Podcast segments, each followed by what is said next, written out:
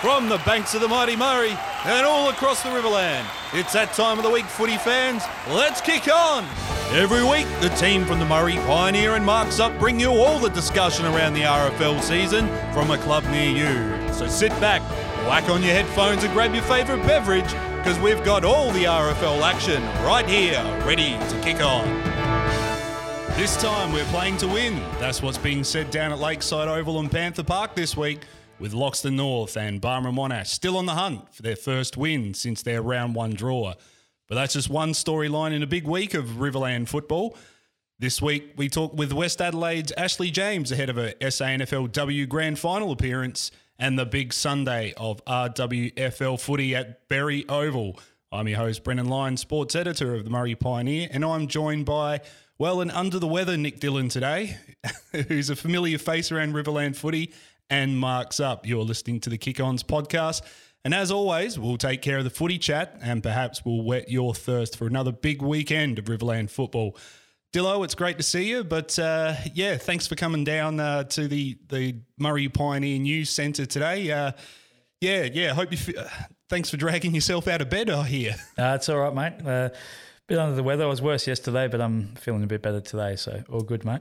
Excellent, excellent, mate. Well, uh, plenty to, to get through today. Um, I mean, what bigger storyline is there than uh, our first Riverlander female playing in an SA NFLW Grand Final? How good is that, mate? Yeah, it's pretty massive, and she's a good girl too, Ash James, and she's uh, having watched her play for Renmark previously. My wife used to play in the Renmark side with her, and um, having watched her play, you could always see there was something pretty special about Ash and the way she went about it. She just moved like a footballer straight away, and uh, yeah, so it's great to see her go on and play at the next level, and uh, and now an opportunity to be, become a premiership player with the Bloods, joining many many uh, Riverlanders who've done it in the past in the men's team. Now, obviously, in in the female space as well.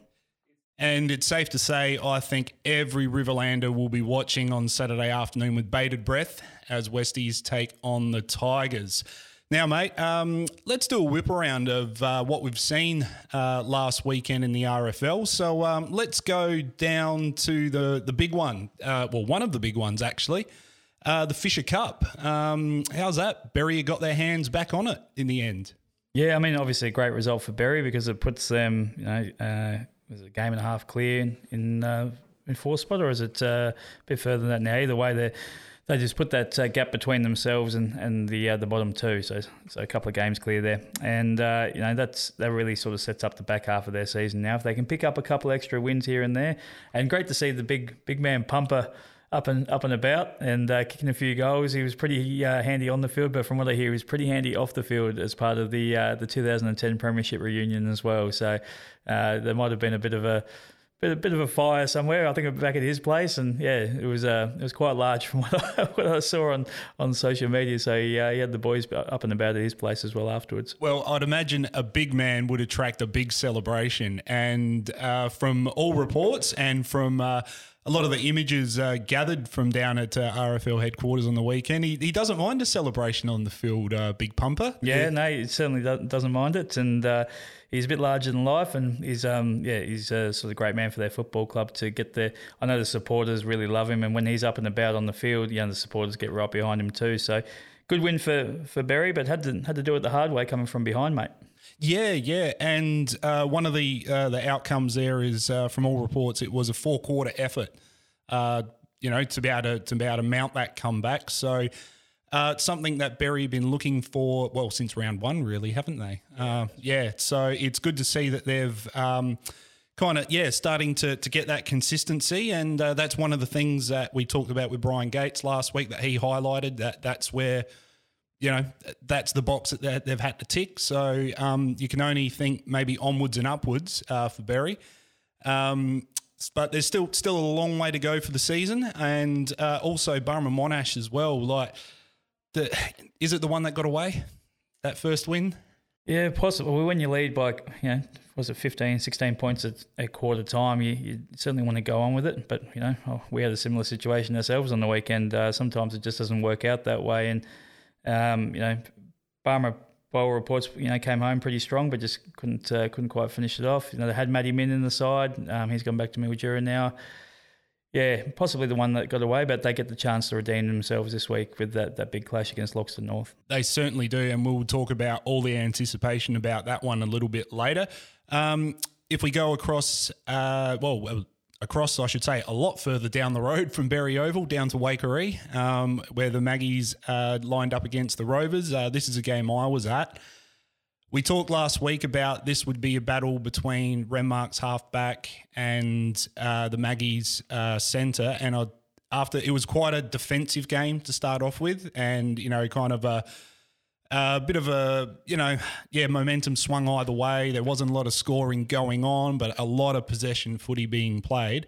Uh, but yeah, at half time, uh, the Maggies hit the switch and she was on in that centre line, mate. They were just moving the ball with precision by foot. And even Shane Stevens says that's that's where they won it in the end. Um, and uh, we uh, we talked about a bit earlier um, with uh, one, one of the Spenceley brothers uh, coming back into the side there to join Jake. Um, his name escapes um, Matty Spenceley. Matt yeah. Spenceley, So, yeah. So did, did he play in the midfield? Did he play up forward or? He was uh, start. I I saw him spend a lot of time around the defence, um, around about half back, but then he was actually setting up a lot of forward entries as well. So.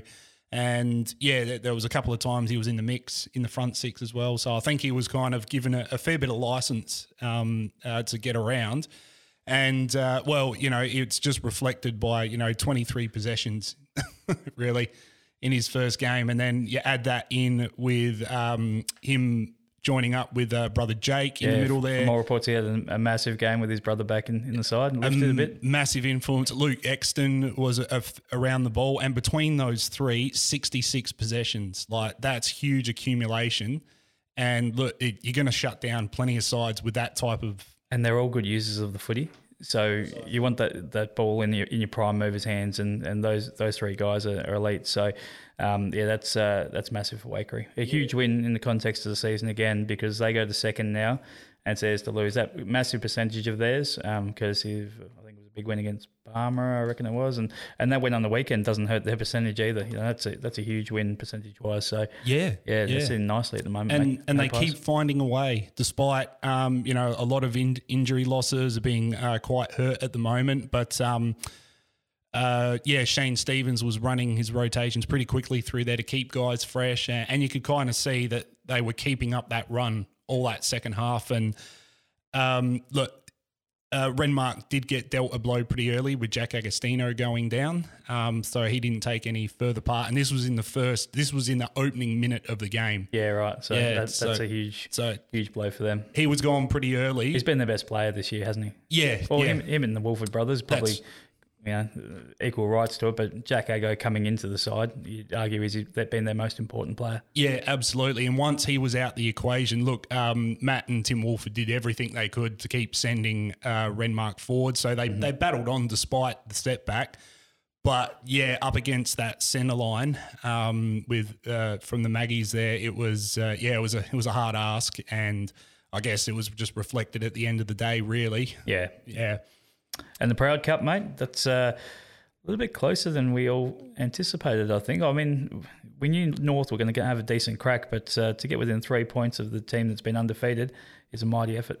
It sure is, and that well, that's the closest any team's got to uh, to the Tigers this year. So, yeah, uh, I mean, again, what could have been for Loxton North uh, missed a goal in the the closing minutes that could have sealed it. You know, they, they were with well within a sniff. Um, I think uh, there was, uh, yeah, four points in it at the time when Lock, Henschke took the took the kick, and oh well, that's just footy sometimes, isn't it? Sometimes the ball goes your way, other times it doesn't. I tell you what, I do love those Loxton Proud Cup Guernseys, the Heritage Guernseys they bring out uh, for that, that game. Did North wear their the is it the hoops they I think sometimes wear? Uh, I wasn't at the game. I couldn't confirm that for you, but um, it would be a nice touch, isn't It's it? just a yeah, it is a nice touch. It's obviously a throwback to Guernseys they've worn previously, and um, you know it's a bit of the uh, the prison bars really, isn't it? With with Loxton, but a bit of yellow in there. It looks, It is looks great. Yeah, I- it I does. love It. looks absolutely fantastic. We've got um, a group shot of the fellas with the cup um, on page 45 of the uh, Murray Pioneer this week. So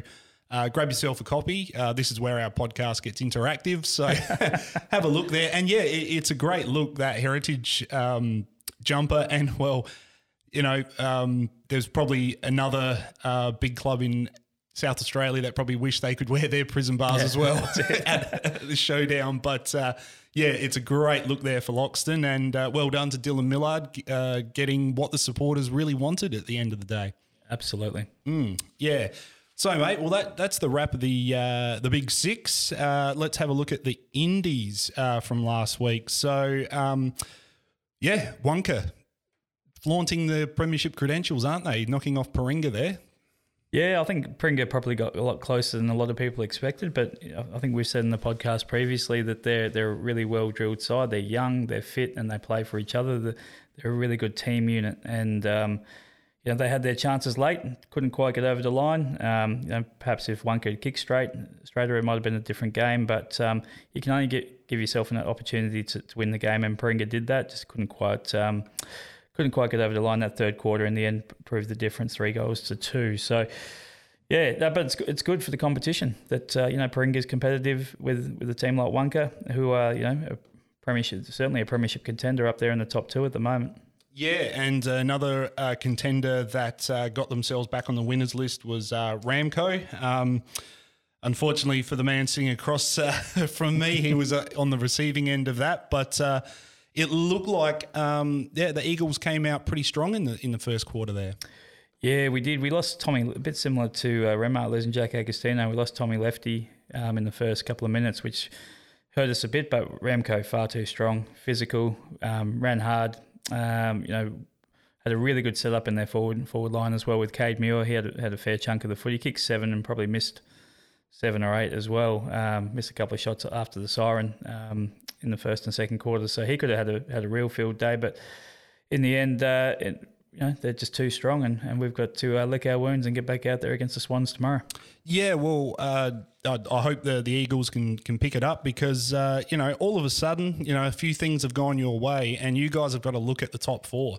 You know, equal points uh, sitting there. Um, so, you know, there, there's yeah, there's plenty to look forward to for the Eagles. So I, I hope uh, you know, um, well, for you and uh, for the Eagles as well. Like that's uh, there, there'll be a fair bit that you can learn out of that one. But yeah, Ramco are a strong side. Yeah, so- and that was the thing that we took away is that they are probably probably the best side we've played all year. And they had a couple of blokes out as well. I mean, we did as well, but you know, um, some of their guys who were out were pretty handy, and they still managed to come away with a, with a win. And they were, yeah, they're always really hard to beat down there too. So yeah, but uh, we get another crack in about six weeks' time against them. But we uh, look forward to Paringa tomorrow now. And we move across to the uh, the final game of the Indies from last week, Sedan versus BSR. Um, yeah, we're not really surprised by the scoreline, uh, given recent form. Unfortunately, with the Redbacks there still carrying some injuries, but um, I no no I don't think. Oh yes, Justin Anthony back in the side, kicking two goals there. So that's uh, you know got to be a positive sign for them. Yeah, getting him back, and you know they, they've had a lot of guys miss a lot of football, so they'll be getting them back in, getting their fitness up again. Um, for me, the the big thing out of that is Sedan Cambrai probably been the sleeping giant of the competition this year. We know we've spoken a lot about Wunkar, a lot about Ramco, um, but they flexed their muscle a little a little bit with that big win, and because they had that bye, they had a bye, then they had the the forfeit from Browns Well, so they didn't play for a couple of weeks there. And you sort of, you know, obviously they've slipped down the table a little bit percentage wise. They'll get a bit of a boost at the end of the year when that they get that forfeit uh, added. But they've been a bit of the sleeping giant, which really they shouldn't be. They're the reigning premiers for a reason. And um, yeah, know, yes, they've lost some players, but they've gained some really good players too. I keep seeing there's just constantly blokes' names coming up on the transfer list coming through to Sedan Cambrai. And yeah, I think they're going to be right there at the pointy end of the season. Yeah, that they certainly will be. They're uh, snuck up into third position, and they're just um, yeah, just holding away nicely, aren't they? So, just a, a bit of a side note with with this one. Uh, you know, uh, this being my first uh, season following Riverland football, the the clash between Sedan and BSR does that attract a uh, you know the Battle of the West type of name to the game at all? Does it? I think there's I think there's certainly an element of rivalry there from their mid Murray Football Association days, and a bit, a bit the same as Ramco. So those three came across from well, Sedan Cambrai went from Mid Murray to the Hills, and then across to the Riverland Independents. But yeah, I think there's that old rivalry there between the, the two football clubs, and they certainly want to get get one up over each other. That's for sure. Yeah, yeah. It's, it seems like uh, there'd be a, a, fair bit of a competitive spirit yep. amongst amongst them, I'd imagine. So, um, so we've looked at all the team efforts. Uh, now, this one we've had on the uh, we've we've had it simmering away. Uh, we've just been letting the uh, the votes accrue in the individual awards. So. Uh, let's let's put it back on the table this week, mate. And um, how are things shaping up with the Marks Up MVP? Yep, so the uh, Paradise Pools and Landscaping MVP for the Riverland A grade men. We've got uh, still got Lockie Evans on, on top there from Loxton on 23 votes. Um, didn't poll a vote on the weekend. But, so what, what happened on the weekend, uh, Lindsay, was a lot of guys got votes that weren't up the top. So we've, we've seen that leaderboard tighten right up at the moment. So Lachlan's out in front. Tim Wolford's on 22. Just behind him, Matty Wolford picked up three to move equal with his brother Tim. So they're both on 22. Will Gucci's still around the mark. Obviously, he's been injured and he's still only two votes behind. So when he comes back potentially after the bye, he's primed to have a real crack at it. And uh, and Jack Agostino there as well. So Jason Wesley was the big winner from Berri. He polled eight votes against Barmera Monash. Big game from the former West Adelaide junior. Uh, Jake Spenceley, perfect 10 from Waikerie against Renmark. Massive game down there. And uh, it was seven votes for three players in the Loxton North v Loxton game. Ross Romeo, Jesse Will, and Michael Scott all polling well, and John Fisher snagged six there, so um, doing quite nicely. So yeah, it's really tightened up in the uh, the Paradise Pools and landscaping MVP, mate. Yeah, and across at the Murray Pioneers Riding Award, the uh, longest running uh, country football award uh, going around. Uh, we've got uh, Jack Agostino holding station. Um, unfortunately, he didn't accrue any votes on the weekend due to injury, but still holding uh, at 14 votes there.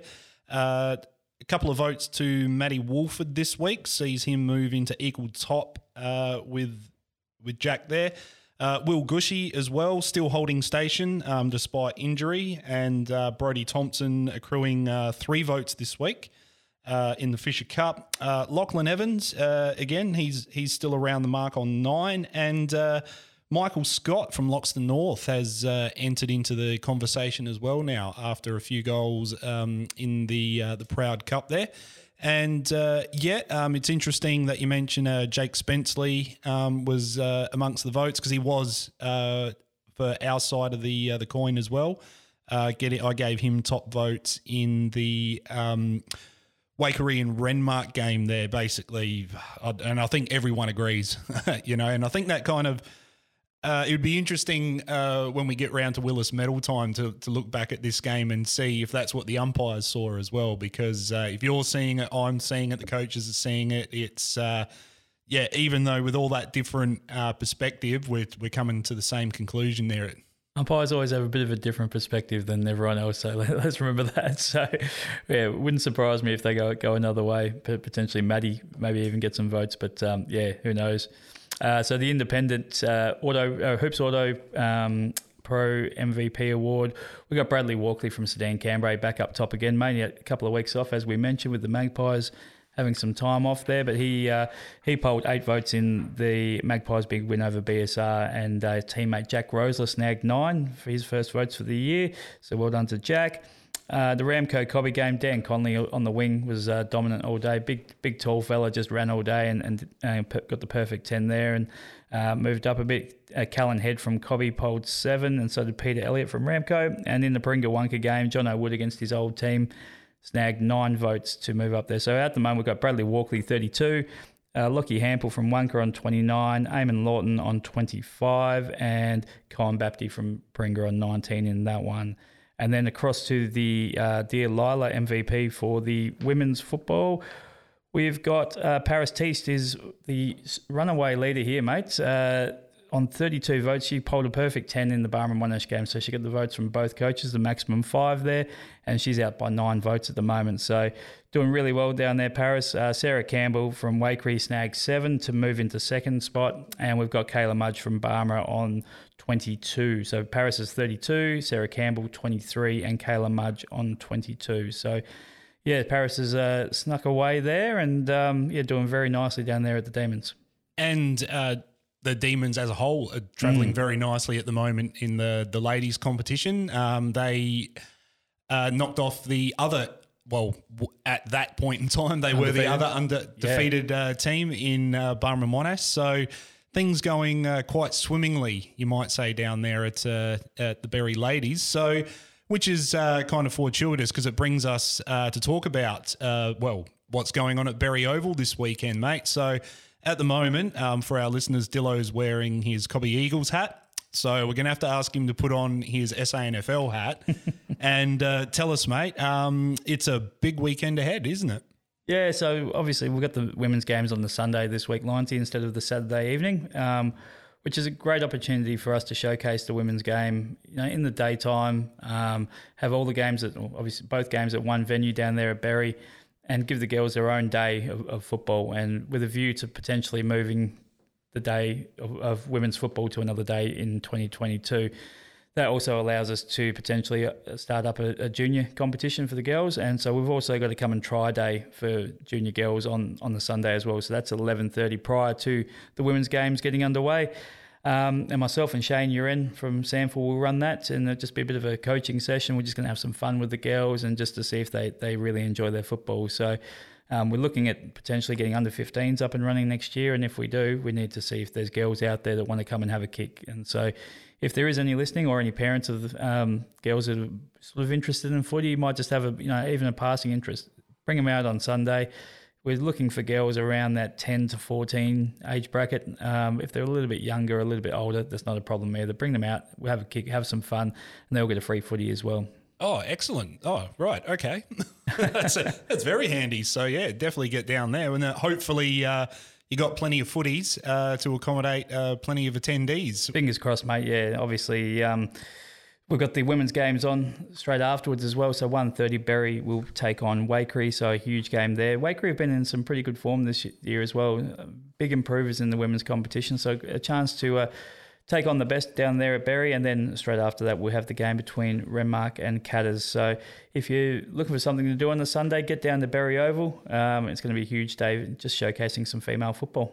Yeah, and uh, you mentioned Magpies are the big movers at the moment, and they're uh, the only other team that's really got close to uh, Barmera Monash as well. Um, of the other ladies' sides, they went down. Uh, when was that? That was, I think, early on in the piece, maybe like round two. I think they uh, just came up short, um, uh, eight points in the end. Uh, yeah, to to Barmera Monash. So yeah, Waikerie definitely on the up, and uh, Bashar Kafak Soli. I think I might have pronounced that right. Feel Oh, free to correct me on uh, You know, social I- media, I- everyone. I did your role for 13 years and I never knew how to uh, pronounce that surname.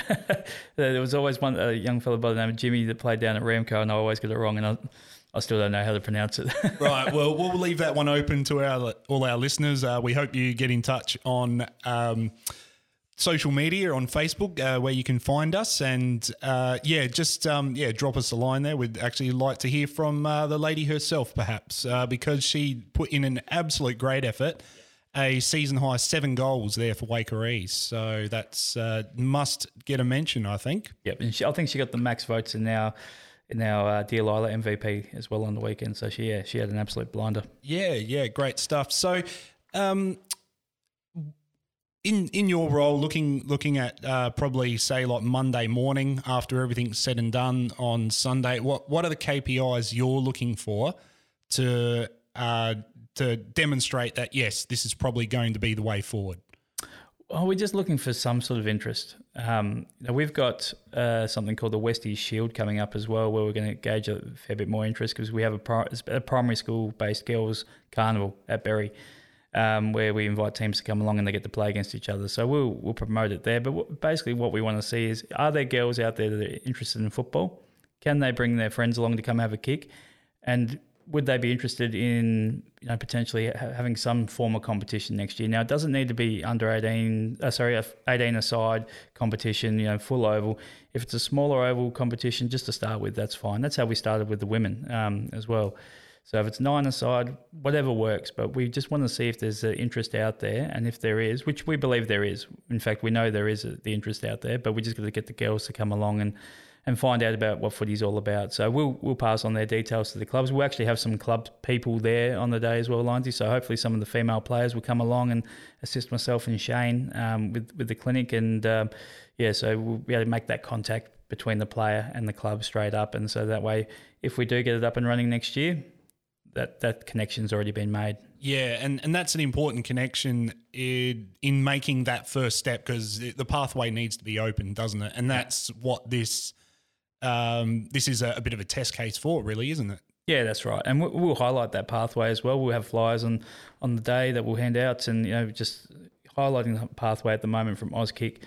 What will be hopefully an under fifteen competition, senior women, but also the other way as well. So you know, going from Auskick all the way through to AFLW, and uh, yeah, we keep mentioning it every week, mate. That yeah. race is still on to see who's going to become the first AFLW player from the Riverland. It certainly is, mate. And hopefully, well, this is the starting line yes. for that. You yeah, know, that, that's what we want to see. Now, mate, there's still a little bit of discussion going around about some of the girls like the Saturday. Yes. But what what do you say to that? Oh, I've got no issue with that at all because the yeah. girls, you know, that the way they play at the moment, they come out obviously straight after the men's. It's they're part of the the Saturday fabric of football now. You know, it's expected. You finish off the A grade, the women come out and, and have a run around and, and a kick, and it's it's good. You know, the Berri Football Club is one club that does it very well. You know, they they really included the women as part of the whole day, and they I think they do their presentations after the women are finished, and then yeah, it's it's a really good thing. But for women's football to thrive, it needs to be away from netball um, so we can allow some of those netballers to come and play. And you don't want it to be just tacked on to the end of the, the men's. Uh, we want it to be its standalone product, like it is. It's been really successful across South Australia and Australia when it's its own product. You have, make it a carnival day, a bit similar to what soccer does up here in the Riverland. Um, potentially at a different time, maybe prior to the season starting, maybe, and, and then finish with a grand final early in the men's season. Um, and also just to there's a lot of pressure on on volunteers, um, you know, football clubs at the moment, and particularly when you, if you're there as a timekeeper, for example, you're there from 7:30 in the morning for the, for the under 13s game to get prepared, and then you're there right to the end of the women's game. So it's a long day. So what we want to do is we want to attract new volunteers, and and we want females to run their own competition in, in a sense to go.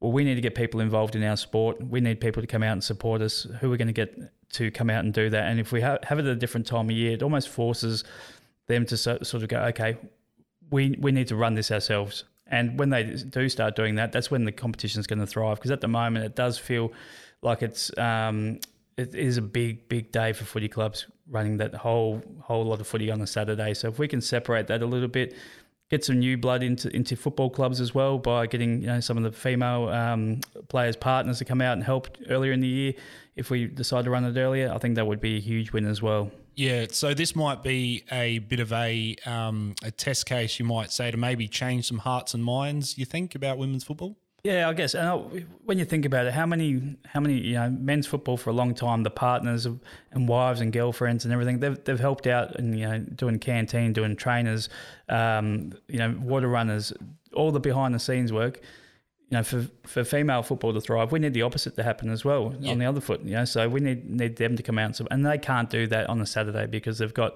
you know, generally they're tied up during during the day. They've got to do their, their own game and then they get in and they've got their own presentation. So it becomes difficult. Um, for them to do that, but by separating, hopefully we can get a little bit more involvement in that way too. And it's quite fortuitous this weekend uh, with women's football in uh, the front and centre of the Riverland this weekend. That we've also got Ashley James lining up for West Adelaide. So you know that's uh, that that's some uh, big carrot. Uh, well, sorry, a big carrot for girls to aspire to. So there's something that they can already see um, could could be where they want to be. And uh, yeah, so uh, that brings us to our uh, to our guest this week, Ash James, um, who will be the first Riverlander to play an an SANFLW Grand Final this weekend. Uh, the Blood stormed into the 2021 decider after beating Nord by 24 points last Saturday and helped by a pretty handy soccer goal from, from Ash.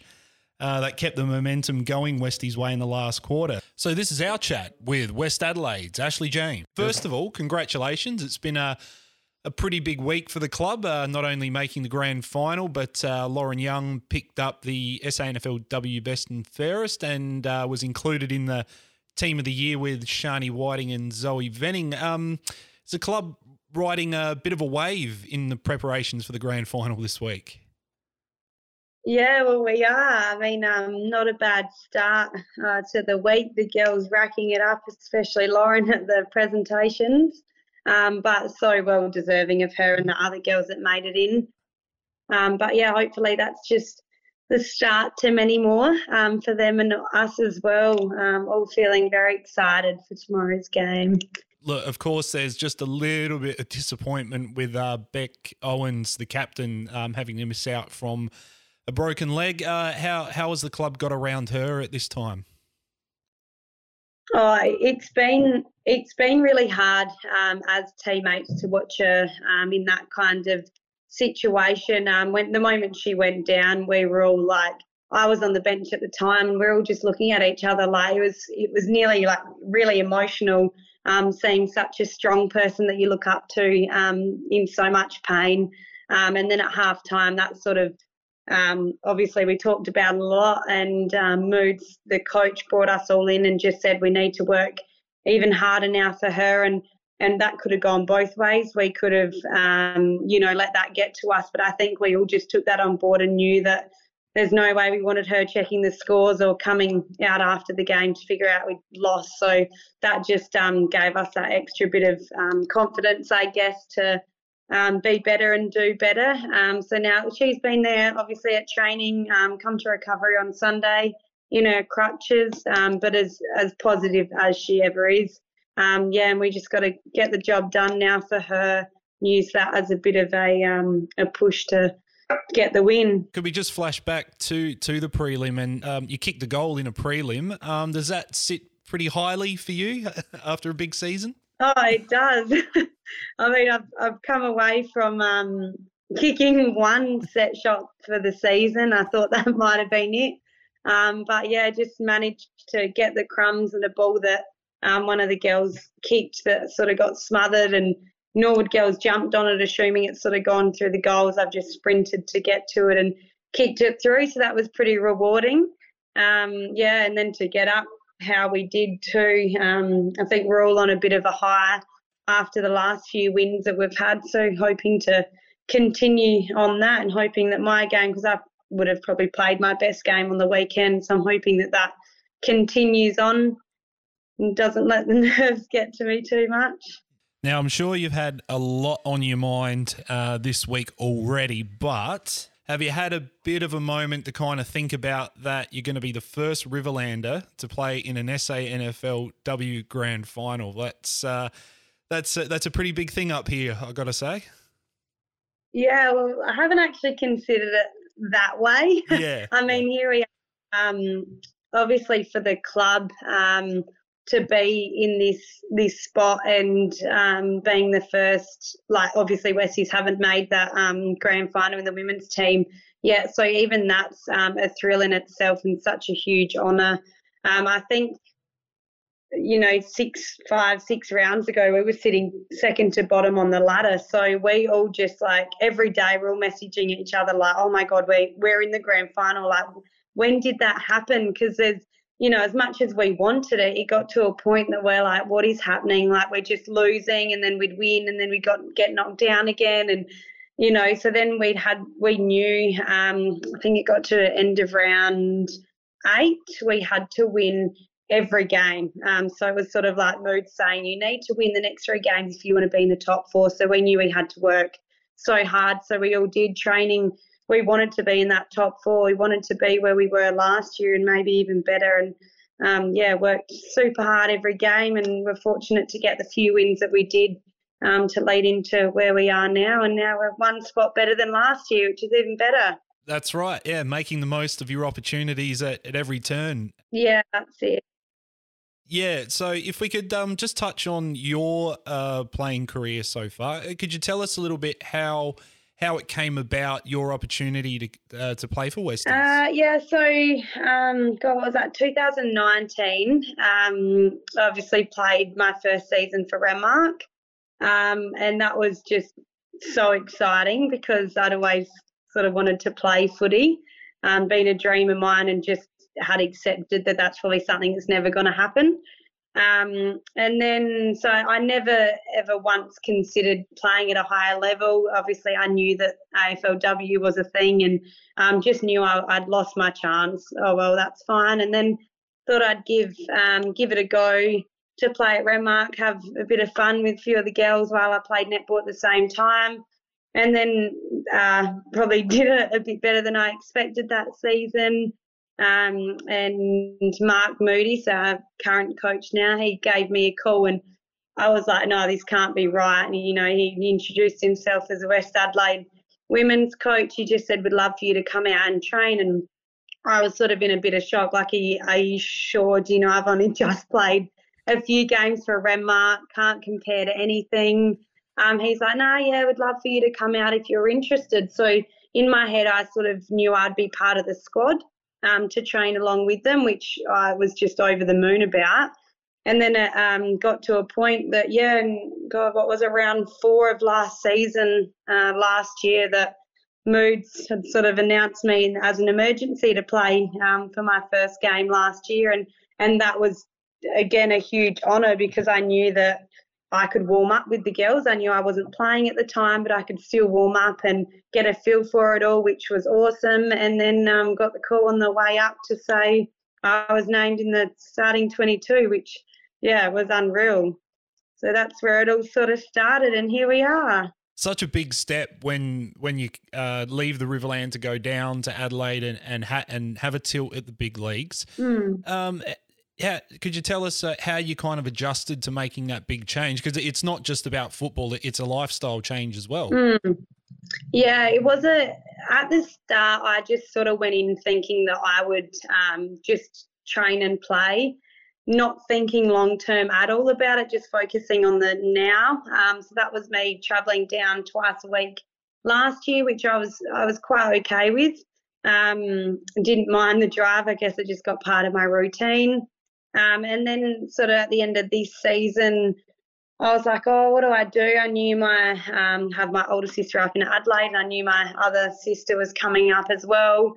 Um, and then it worked out that, you know, she had a, a place with her to live. And then um, it was sort of like, oh, do I go up and give it a crack? So I spoke to the coach and I just said, how do you think that will impact um, you know how how I'm going? Do you think it'll be beneficial? And he just said it's completely up to you. Um, you know there's no pressure at all. And once I'd sort of spoken to a few of the girls they're like yeah do it do it. Like you, you know you can live at our house. Um, I was working as an SSO in Renmark so they're like we can get you work. No worries at all at any school um, so I was just going to come up and babysit or work, you know, out of school, and all of that work-wise seemed to just work out perfectly. And after being up here for a few weeks, it, it was probably two weeks of full training and games, and I was like, why did I even consider not coming up? It's just the biggest game changer. Being able to commit fully and be able to make recovery and go out for dinner after training, it just makes um, such a difference. I'd suggest anyone that even thought about it just to give it a crack. And at least I know if I wasn't enjoying it, I've always got home to go back to. So, yeah, I'm so glad I made that decision.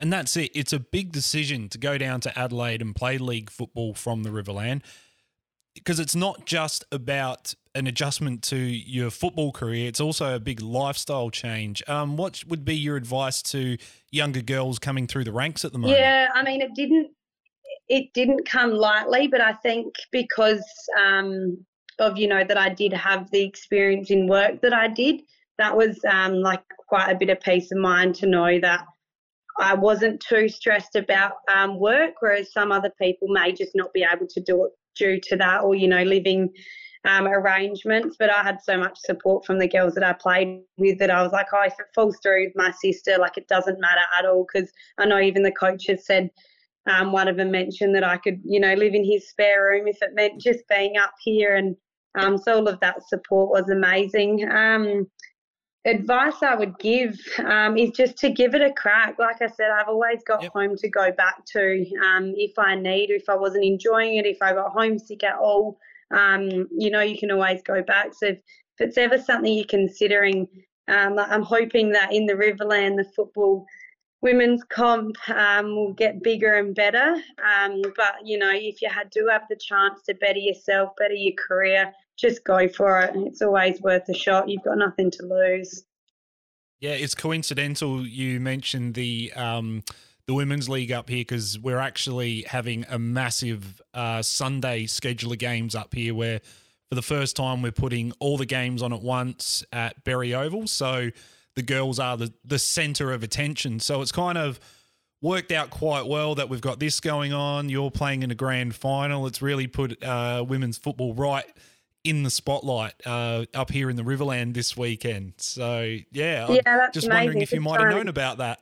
No, I, I didn't. No, I wasn't aware yeah. of that. I knew I'm um, in the the women's group, the Renmark um, chat. So I'm trying to keep up with what's going on. And I did notice that they were playing a little bit earlier, but I, I just assumed for some reason they weren't following the men. Um, but didn't question why. I'm just trying to keep up with all the conversations happening. Yeah, that's right. Yeah, um, so yeah, I don't there's feel, a lot. don't feel so left out. yeah. Um, now, won't delve too much into the game at all um, because uh, you know, I simply just don't want to put the mockers on anything um, at this stage. But probably just one thing we'll ask you: Have you got any family coming down to to share the day with you? I do. Yes, I've had such an amazing support this whole season. Um, mum and dad every game, and then my sisters as well when they can get there. Um, so that's that's been every game. Same with my um, boyfriend Harrison. Um, that support's just been incredible. And of course, now this weekend, I've got them all coming up again. Um, but, you know, I've got my work family all coming as well. And then um, lots of other people that I've had messages from to say that they'll be there. So, along with the nerves and knowing what game it is, for everyone to be like, oh, we'll be there, we'll be there, encouraging you, supporting you, it's an amazing feeling. But also, it feels like there's so much pressure as well. So, try not to let that get to me. One thing you don't have to worry about, Ash, is everyone up here in the Riverland 100% behind you. We're all very proud of what you and Westies uh, together have achieved so far this season. Have a great game. Most importantly, enjoy the game. And we wish you all the best this weekend. Thank you so much. I really appreciate it. So great to have Ash on on the uh, pod this week, Lindsay. So um, you know, it is massive that she's gone so quickly from from Renmark down to, to Westies. And hopefully, in, uh, in a few weeks' time, when we have the Westies Shield for the primary school girls at Berri Oval, we'll be able to bring the uh, Premiership Cup up with the Westies girls. There's a couple of them hopefully coming up with that, and they can bring that Premiership Cup up and show the girls what it's all about. And uh, yeah, hopefully drive a little bit more female participation up here in the Riverland. Yeah, yeah. Hopefully it does. Fingers crossed it does. And uh, all the best to the Westies girls out there uh, this weekend. And uh, I guess it just highlights like for most of this podcast, we've been talking about women's football, and isn't it great that it's just part of the conversation we have every week now around footy? And it, you know, it's just like, well, how? Why did it take so long for yeah. us to have these conversations? It's funny, you know. even myself, probably back in the day, you know, you, you think female football is, is that part of football? That's, that's not what we're used to, and um, but you quickly change your mind when you see how how passionate they are about it, and uh, you know, I've been lucky enough to have my own wife involved in female football for a couple of seasons, and and my son has only ever seen her play football. He's never seen me play football, which isn't a bad thing at the moment because I, I struggle a bit out there. But um, but he's he only knows that, and so I think I think it's fantastic, and um, and now an opportunity for, for Ash to become part of West Adelaide footy folklore, and um, you know do what the uh, the Bloods men did six years ago, won that, that drought breaking flag, and they're every chance um, against the Bays. I think. Uh, know, they've been consistent all year. The, the coach Moods is uh, is a terrific fella, and he's got them up and about. And uh, we should probably mention the other girls that aren't aren't picked as well. Um, obviously, yeah, Con- Connie Dupas and uh, Georgie Pater uh, from the Riverland as well, who have been part of that side for a while. And but uh, you know, I'm sure they'll be supporting uh, Ash and, and, the girls on, on, on the weekend. Yeah, yeah, we hope that that silverware comes the way of Richmond Oval. So, mate, uh, let's get into it and have a look at the weekend ahead of Riverland football. Um, yeah, mate. Uh, let's uh, look. Let's um, go straight to what I think is probably got the most the most writing on it. Uh, this game here, uh, Barmera Monash versus Loxton North. Uh, we had the draw in round one. Both teams haven't quite been able to get there. They've been well. Loxton North were heartbreakingly close last week, but mate someone's going to walk away with a win this time. I'm sure of that. Well, can you imagine if there's another draw? That would be absolutely heartbreaking Oh, you know, for both teams. And um, you know, you got the uh, the game plan here, and uh, just looking at the uh, front cover, this time we're playing to win. The very good little uh, little river band reference there, and uh, and a great song. But geez, wouldn't it be heartbreaking? It's it's the the outcome. It's an absolute disaster outcome for both clubs. But I'm sure there will be a result this week. Yeah, that's right. I think uh, just to uh, keep the, the good karma, let's stop talking about draws, okay, mate? So, No worries. so let's have a look at uh, the actual game and how it's lining up, mate. Um, look, uh, yeah, do you think um, Loxton North go in red hot favourites? They go in favourites. I wouldn't say red hot. Um, given we you know both clubs are going, going to be desperate to to win. Um, you know, Barmera had their chances last week, so did Loxton North, and you know they've at times both. Well, Loxton North's been pretty competitive throughout the year, and you know probably three of the five games Barmera's been competitive. So. I don't think that's uh, certainly hot favourites, but yeah, the Loxton North do, do deserve to go in as the um, the clubhouse leader, I guess, and uh, with the you know the form that they've been in, nearly knocking off Loxton last week. Yeah, yeah. And I'm just having a look over Barmera Monash's uh, team list. I am not seeing Matty Min's inclusion this week. No, so he's been cleared back to over the border. Yep. Uh, Benny Fisher not playing as well, from what I understand, um, and uh, Oscar Munn as well, who's been in, in great touch. So not, none of those guys named. So a couple of uh, outs for the Roos, but gives a few other guys a chance. I think Sam Alder, who might be the son of Mike, who's the uh, the, the footy club president down there. Uh, might make his, I think it might be his debut. So, uh, congrats to Sam if that's the case. But either way, he comes in and yeah, and then over on the Loxton North side of things, no Joel Worsfold this week uh, or Will Schultz. So um, a couple of couple of blokes that would be very handy this week to have. Joel's been in terrific form over the past couple of years, um, so to not have him for this big game is, is going to hurt them. But uh, you've seen more of both of these teams than I have, mate. What do you think is going to be the key to, to victory here? I think uh, Barmera Monash have kind of um, they can't rely so much on Mason Middleton here. I think um, he has been their uh, you know their main goal scorer and focal point up front, but I think they've got to find some other answers, um, especially around the midfield. I um, I hear Sam Butterworth has come back into the fold there. He played quite good last week, Yep. um, so you would hope that a few more um, elements come together uh, for Barmera Monash there because uh, look that the, the times I had seen him, especially against Renmark, there were shallow entries, um, and then it relied on maybe a second contest in the forward fifty to be able to set up the goal, whereas. They really need to start getting in on that first entry and some finish marks it. inside 50 and yeah. That's right. All Convert. that stuff's got to happen, and you know, a- as we've seen um, from a lot of the the top teams, um, that's all one out the middle and the half back. So they've got to get that right. I think. Yep. So big challenge for Barmera, and uh, and Loxton North. You know, you know they've probably had an opportunity to win two or three games this year. One was the inaccurate kicking against uh, the Roos last time, so hopefully they'll have their kicking boots on on this week. That's for sure. And uh, yeah, the, you'd think that they they probably take the points, but I wouldn't be riding Barmera Monash off this week at all. Not at all. That th- this is one I think. Uh, yeah, there's going to be quite a, a fair few eyes watching this one uh, with great interest. Definitely. for how it affects the rest of the season. Um, so yeah, we'll uh, head across to uh, Tiger Town, where Renmark get another look at um, their well round one adversary, uh, Loxton, who I don't think Renmark were expecting to drop that one in round one. Uh, so now they've um, you know had a had a chance to you know probably um, take a bit more measured approach now to Loxton. So it's going to be interesting how things line up this weekend. I notice uh, Josh Vader has been listed, but I don't think we can take that as a certainty um, from what we've seen over the last few weeks. And I guess the important one uh, we talked about at the top of the show was uh, Jack Agostino hasn't been um, hasn't been listed. So, mate, how do you how do you think that affects their chances? Look, it, it, that'll hurt them. I mean, Jack, like we spoke about, Jack Agostino has been the recruit for them this year. That's come in and had a massive impact. So to not have him and his run and he's probably more his football smarts as well. You know, he's a he's a really intelligent footballer because he's come from that that SANFL background where he's played down at West Adelaide for a long time. Um, so so to lose him is going to be, going to be huge. Um, but you know, on the other side of the coin, Loxton will be without Will Gucci, and uh, you know he's a, he's a big loss as well. So they both probably got their best players out.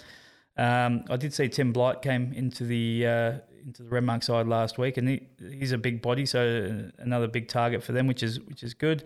Um, and as as for Loxton, like we said, Gucci's still out. But one thing I did notice, mate, I, is that we've we mentioned this before. Loxton haven't used a lot of players this year, and so I went went and did a little bit of research and. Mm-hmm. About how many players each team has used this year, and Loxton, by the looks of it, has only used 25. So they've only had th- four extras on top of their, their regular 21, which is quite remarkable to get to round five and only use that amount of players. So that, that's that's a really good sign for them. But then on the other side, Renmark's used the most at 32. So whether that's a combination of injury or form, I'm, I'm not sure, but they haven't settled that side. And I think that's probably affecting them a little bit. So once they start to get that side settled, I think they'll probably kick on in the uh, second half of the year. He's kick on there. So well, well done, mate. Nice little tie in there, mate. Well done. Yeah, it sounds like you're listening out there. Yeah, that's it. so um, yeah, so I think once they get things a bit more settled, that they'll they'll come home with a wet sail. But you know they they need to win this one because if they lose, they'll, they'll fall a couple of wins behind Waikerie on the ladder. That's right, and that's going to be some uh, some hard yards to make up yep. if it goes. So there's uh, oh, look, is it putting a bit too much pressure on Renmark saying this could be season defining? I think it, I mean season defining, but you know they can certainly they can come back from it. But right now they they lose this one, they fall fall potentially four points behind if Waikerie beats Berri. If they win, you know they're right right in the in the hunt in, uh, when they play play the Magpies again in, four weeks' time, so five weeks' time. So it is a big game. And the other the other side of it though is Loxton certainly hasn't hit the heights that they have of the early part of the season when they obviously knocked off Renmark, Um, they beat Waikerie their, their scoring shots throughout the year haven't been overly in you know in their favour. So they were minus three against Renmark scoring shots. They were plus one against Waikerie.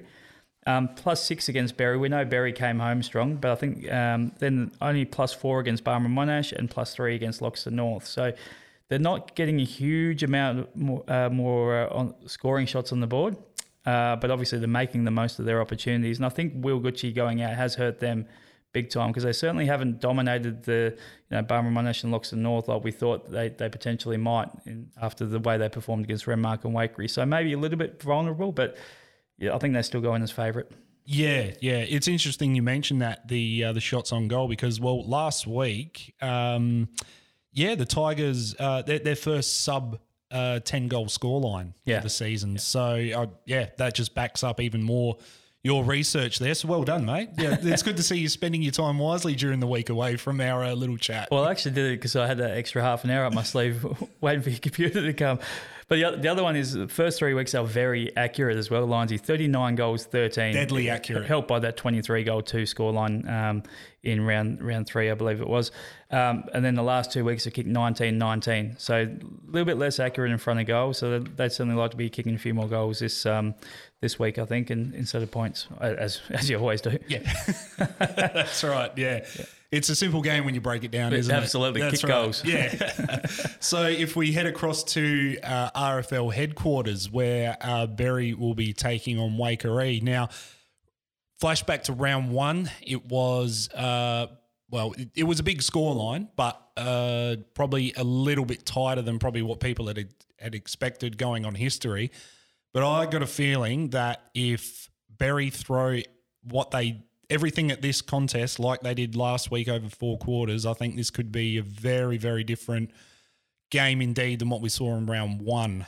Um, you know, there's still uh, you know a couple of uh, they're pretty much carrying the same side that played there. So in round one, so they've had all that you know get that run into their legs and. There's one big out though know if you've noticed it, but Brody Thompson has not been named, and that's a, that's a big blow for them. Oh, Partic- that hurts. Particularly if Matty Taylor comes back in, and he has been named. Um, you know, they had uh, Jack Colbert do the ruck work last week, but Matty Taylor will come back in potentially, and and Brody, as you've mentioned on, on the pod many a time, you know, he he gives that silver service to his midfield. Um, so that that's a that's a big out for them, but they've. Uh, They've bring, brought in, I think it's Jed Hennessy, um, will do do the ruck work, I think, this week. So um, an opportunity for him. But Waikerie does have both Spensleys out, so it's not just Maddie that's gone back across to Mildura. Jake Spensley hasn't been named either. So um, you know, that's a that's a big loss on what they had in their midfield last week compared to this week. Yeah, yeah. And also, uh, just on Berri's ruck, they do have another card to play with uh, Tom Finlay, who has been a bit of a relieving ruckman and quite handy as well. And we talked to with Brian Gates about this last week that he is being named uh, back at half back again, so he might play that role, you know, drifting into the ruck. And uh, he for for a guy who was originally well employed, but you know. That I, I use that term loosely. I don't know what arrangement is going on down there. Um, but when he first came into the side, he was more uh, set to be their their centre half forward. Yeah, But yeah. the way he's operating down the back there, it looks pretty tidy, and I think that could be a factor as well. Um, so That's the thing. If he can take some of that defensive ruck work, and you've got Pumper up in the forward line, he can do that. Just takes the pressure off of uh, Hennessy or whoever they've got got taking that centre square stuff. So. Um, I should mention also as well, uh, young Lockie Nitschke looks like he's set to make his A grade debut for for Waikerie. Um, fortunate enough to have a little bit of uh, time with Lockie with the West Adelaide Under 15 country program. There's a number of lads that have made their debut this year from from that. Um, Jack Sullivan, uh, Jamo Whitbourne, a couple couple to mention there. But uh, Lockie Nitschke loved the way he goes about it, just a little terrier, and uh, it's fantastic to see him uh, make his debut. Yeah, and uh, we spoke with uh, Shane Stevens uh, last week, and um, the, the- yeah, he he was uh, quite open that yeah, people have been writing us off a little bit because of injury worries and all that stuff, but the guys they're promoting in. Uh, hitting the ground running. Like uh, Liam Schiller came up from the B grade. He's uh, for, from um, what I've been told, he was uh, pretty much a, a you know a career B grader up until the last few weeks, and he's come in and kicked goals for them. Yeah, that's and good. Kate Hilton's another one. Yeah. um, that's come in and done a good job. Jack Colbert last week in the ruck. So they've yeah they've got guys that are doing coming in doing their job, and it just holds them in really good stead for the second half of the year. Yeah, so I I still think um yeah Waikerie like yeah you can't write them off at all. No, you no. know yeah for this one here, especially if they wind up that uh, that mid game and start delivering by foot because that just I. I've seen a, a few Renmark games uh, this year and, and thought, yep, the, these guys are pretty handy around the mids. But um, yeah, Waikerie just have got uh, yeah have got another gear there. Yeah. Yeah, that I'm sure that they will exploit, mate. So I think that covers the big six. Um, let's have a look at the Indies this week, mate. So um, we got Browns Well uh, have come back from the they had the bye the last week. yep, Yep. So. so- they've had their rest and got some numbers together, which is great to see. So uh, well done to the Bombers, but uh, they've walked straight into a. Red Hot Ramco. yeah, absolutely, mate. Um, yeah, We talk- just like to see Browns Well boys get their numbers right and the positions right in the on Sports TG as well, just so we can get it right in the game plan, wouldn't we? Oh, we'd love that. Yeah, So, that's uh, right. Yeah, I mean, I'm sure they've got a lot on their plate They do. uh, as it is, but yeah, it would it would be a great help. Ni- nice for the supporters. So, Junior, if you're listening, mate, uh, just uh, see if we can work that one out. But uh, yeah, unfortunately, coming up against Ramco, it's going to be a tough game for them. Um, and you know, going on on previous form, you expect Ramco to win pretty comprehensively. I'm just having a look through Ramco's side now to see if there's any guys that have come in. I think Josh Andrew Wather, Wather I think I've said that right, will, will come into the side. Um, he's been really handy for them this year. Jamie O'Callaghan, the coach, comes back in as well. Um, so a couple of, couple of really good ins there. But those guys I mentioned earlier, you know, Dan Conley was excellent on the wing for them last week. So was uh, Peter Elliott. Um, Brody Whitbourne was really solid around the contest as well, and then they've got um, you know a guy who had a quieter game, Amon Lawton. You know they did it with him sort of having a quieter game um, last week, so and he's been in great touch. So hard to see Browns Well challenging, but uh, once again, great to see they're just out there and uh, and doing their thing. that's that's important. And uh, like you said, when uh, Cobby went down there, they were welcomed into the club afterwards uh, by the, the, the Bombers. So it's it's great to see they're keeping their positivity up uh, amid what is uh, well, yeah, a, a very difficult season for the boys. So we'll uh, move across uh, down to um, uh, yeah. What what's the uh, Cobby Oval? Is it just Cobby Oval, or does it have a bit of a? Uh, I think it's a memorial oval. it's the Memorial Oval. Yeah, right. well, the gates are always open, so I never really get a chance Yeah. to have a look at it. I think it is the Cobdogla Memorial Oval. Right, I'll have to. I'll have a look for you this weekend, mate. Yeah, yeah. So a lot tighter layout uh, than what the Swans um, are accustomed to. Look, mate. Um, yeah, tell us uh, how how you're approaching this one. Oh, it's just pretty simple, Lindsay. We, we've got to win. Um, the, the, boys know that after last week's disappointing performance. Um, you know, we lose a couple of guys again, which is just you know, not an excuse, but certainly doesn't help you help your cause. But we get a couple of guys back too. But Benny, we'll miss Benny Harding, who's been terrific since coming across for us. Um, yeah, and uh, Nick Carr and Tommy DeJager will also go to last week's side. So guys that have been doing really playing really good football for us. Unfortunately, set for a little stint on the side, and hopefully we get them back after the bye. But um, but we've had some guys playing some some really good footy as well. Um, Tristan Jackson was tremendous on the weekend. Callan Head as well off halfback. Um, probably one of the most complete games of independent football I've seen, and you know um, he, he just runs and runs and runs all day. So uh, they were really good. But then, you know, we're coming up against a, a Paringa side that's in pretty good nick. Unlucky not to win last week. And, you know, they've got guys like Zach Fran, Tom Fran running around out there still, um, playing some some really good football. Hamish Sanford's have, had a, having a terrific season as well. And so is Cohen Bapty. So, we've got our work cut out for us, put it that way, mate. Yeah, indeed, because uh, these these are one of the sides that you, you know, sometimes you get your your team um, on a Monday morning, the best players come in, and sometimes you get a bit of a laundry list that looks the same as the week before. But mm. with Paringa, I noticed there's different guys that pop their head up um, week in, week out. Um, so you know they've um, certainly got some depth there, and like Peter Siddle was saying at the start of the year, um, on on his list, uh, there's close to 16 brand new players that have yep. come in. They've hung around and things are re- really gelling there, and you can kind of see Paringa now coming to the fore as you know, well, yeah, one of the top contenders, really. Yeah, well, that's it. There's no reason why they can't match up with the top three. So if they mm. get into the finals, um, you know, they've, they've, matched it with Wunkar, they matched it with Ramco for three quarters. Um, can't remember the Sedan result, but I reckon they might have mm. got close, yeah, or either, either close or knocked them off. So yeah. Um, yeah, I reckon they got pretty close to, to the Mag- Magpies too. So they've been right there or thereabouts. So it's uh, they're a very talented young side out down there. One good thing about this week's team, though, mate, is there's no sign of N Dillon on the field, so uh, which will be very nice to be actually, yeah, to sit back and, and watch things unfold rather than being involved. Uh, oh, how, how, did you break the news to him? How did he take it? Yeah, well, he took it very well. I imagine he would, mate. no, no. So, uh, yeah, we'll head over. Well, we're, we're heading out to the west uh, for well, Wunkar anyway for their uh, game against Sedan Cambrai. Uh, so yeah, again, like this is probably um, I, I can see Wunkar probably being you know on the front foot uh, quite early in this one. But uh, look, Sedan Cambrai, uh, Bradley Walkley has been up and about again, so mm-hmm. there, there's still plenty to play out in this one, I think. Yeah, I think it's game of the round, that's for sure. You know, they're they're both really good football sides. Um, we played Sedan Cambrai round one, and they're very well drilled. Um, even though they've got a new coach come in this year, you know they've still got a lot, you know, a lot of zones, a lot of presses, and all, all that sort of stuff, and um, which makes it very difficult, particularly when you play on that small Cambrai oval, which is about the size of a postage stamp. So. Um, you know they can really close teams down out there, um, which which is a, a, really good thing for them. For a while there, they were just unbeatable at Cambrai. You know, clubs would go down there and just it's almost you might as well put an L in in the column rather than a W. Uh, but you're right. You know, Bradley Walkley's been in in uh, tr- terrific form. We mentioned Jack Rosler last week had an excellent game.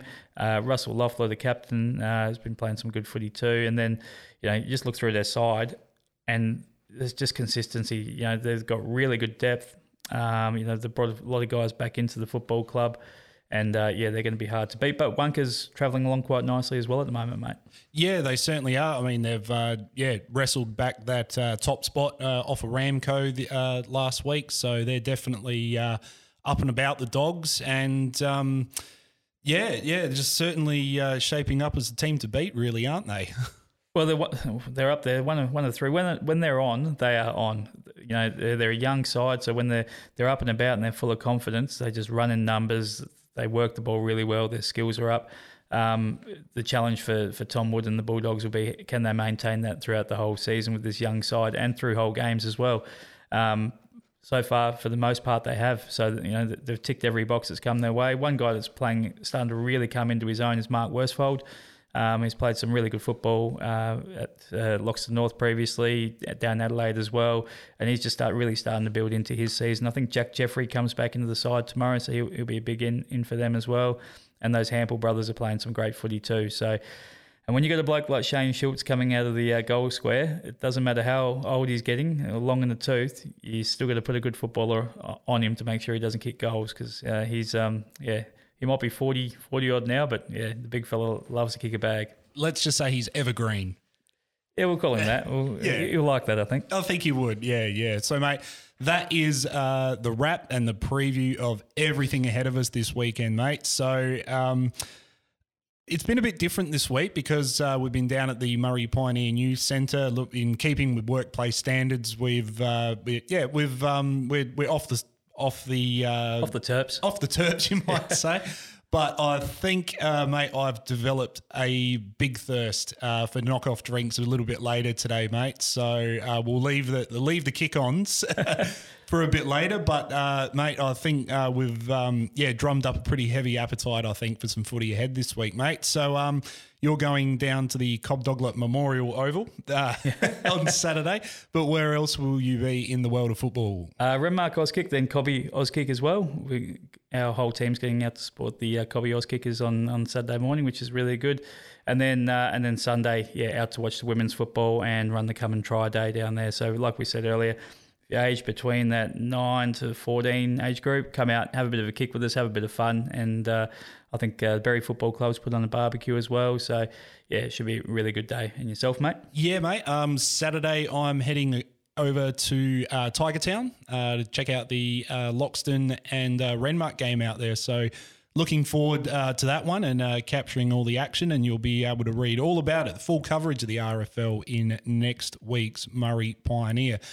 Well, mate, um, yeah, I, I think it's time to clock off, mate, and uh, it's uh, yeah time to uh, have some uh, post kick on kick ons. Yeah, well, I think uh, you might have to duck down to the uh, local with uh, Hugh, who's sitting over there. I reckon he looks like he's a bit thirsty, and Josh as well from the Pioneer here, and get down and have a, have a couple of frothies, mate. yeah, those boys are sweating it out as we speak. So, mate, it's been great catching up with you again. Take it easy and uh, and get well, and uh, we'll be back in full flight next week, right here, ready to kick on. Download this podcast on all your favourite digital platforms and hear when the Murray Pioneer and Marks Up are coming to a club near you.